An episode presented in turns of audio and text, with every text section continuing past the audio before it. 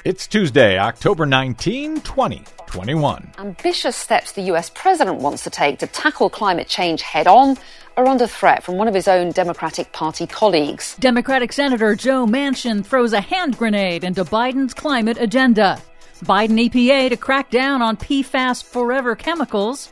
U.S. could have as many as 3 million abandoned oil and gas wells. Plus, McDonald's finally decides to offer customers meat free choices. All of those impossible choices and more straight ahead. From BradBlog.com, I'm Brad Friedman. And I'm Desi Doyen. Stand by for six minutes of independent green news, politics, analysis, and snarky comment. And you're about to find out why in another installment of Oops, We Killed the Earth. Yep, that would have been a much better name.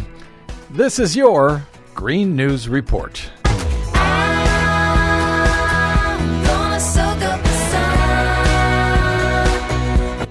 Okay, Desi Doyen, I don't know how long it's been, but it feels like every single story we cover these days has something to do with Joe Manchin. I know, it does. In Washington, the Biden White House is scrambling to craft alternatives to a key climate measure in President Biden's Build Back Better agenda that is opposed by conservative Democratic Senator Joe Manchin of the coal state of West Virginia. That's corporatist Democratic Senator. That's obstructionist Democratic Senator, but you press on with whatever you're saying there. The Clean Electricity Performance Program, or CEPP, would pay electric utilities to accelerate their switch to renewable energy and fine those that don't, which would help the U.S. achieve 100% zero emissions electricity by 2035. Sounds great. So Manchin wants to kill it, I bet. yep. Without the CEPP, it will be much more difficult for the U.S. to meet that goal and to meet its international emissions pledges under the Paris Climate Agreement agreement.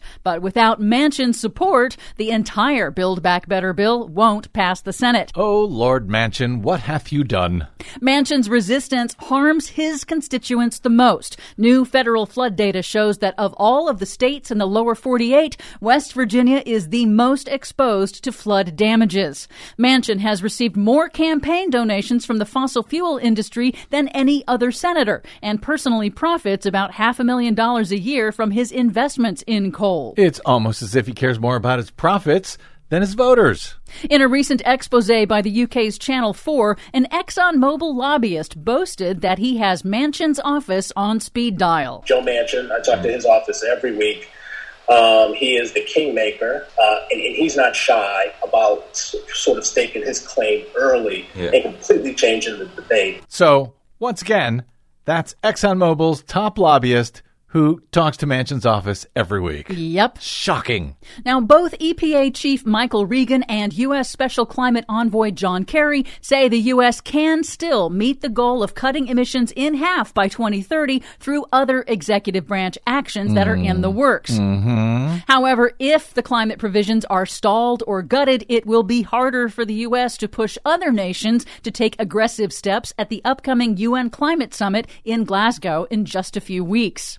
And it matters because September 2021 was the second hottest September ever recorded globally since record keeping began in the 1880s. That's according to NASA. The last nine Septembers have all been the hottest Septembers on record. And persistent droughts around the world have helped push global food prices to their highest level in 46 years. That's okay. That just means Joe Manchin gets to golf all year round in West Virginia.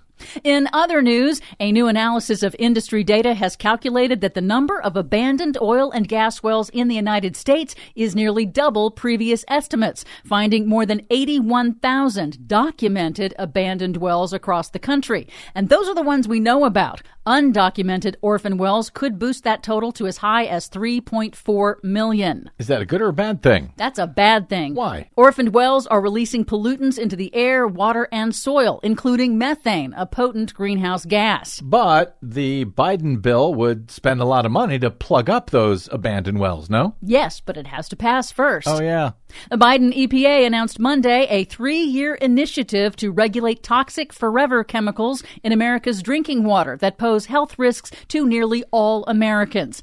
The class of chemicals known as PFAS for short are used in a vast array of industrial processes and consumer products and do not break down in the environment. Thus the name Forever Chemicals. PFAS chemicals are now found in drinking water supplies, soil, food, and the blood of millions of Americans.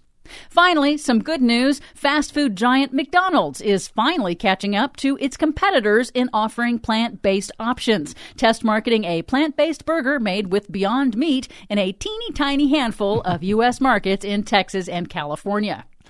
I'm loving it. For much more on all of those stories and the ones we couldn't get to today, check out our website at greennews.bradblog.com. Don't forget you can download our reports anytime via Stitcher, TuneIn, iTunes, Apple, Google, or Amazon Podcasts. Find, follow, and share us planet-wide on the Facebooks and the Twitters at Green News Report. I'm Brad Friedman. And I'm Desi Doyen. And this has been your Green News Report. Tell your hungry children all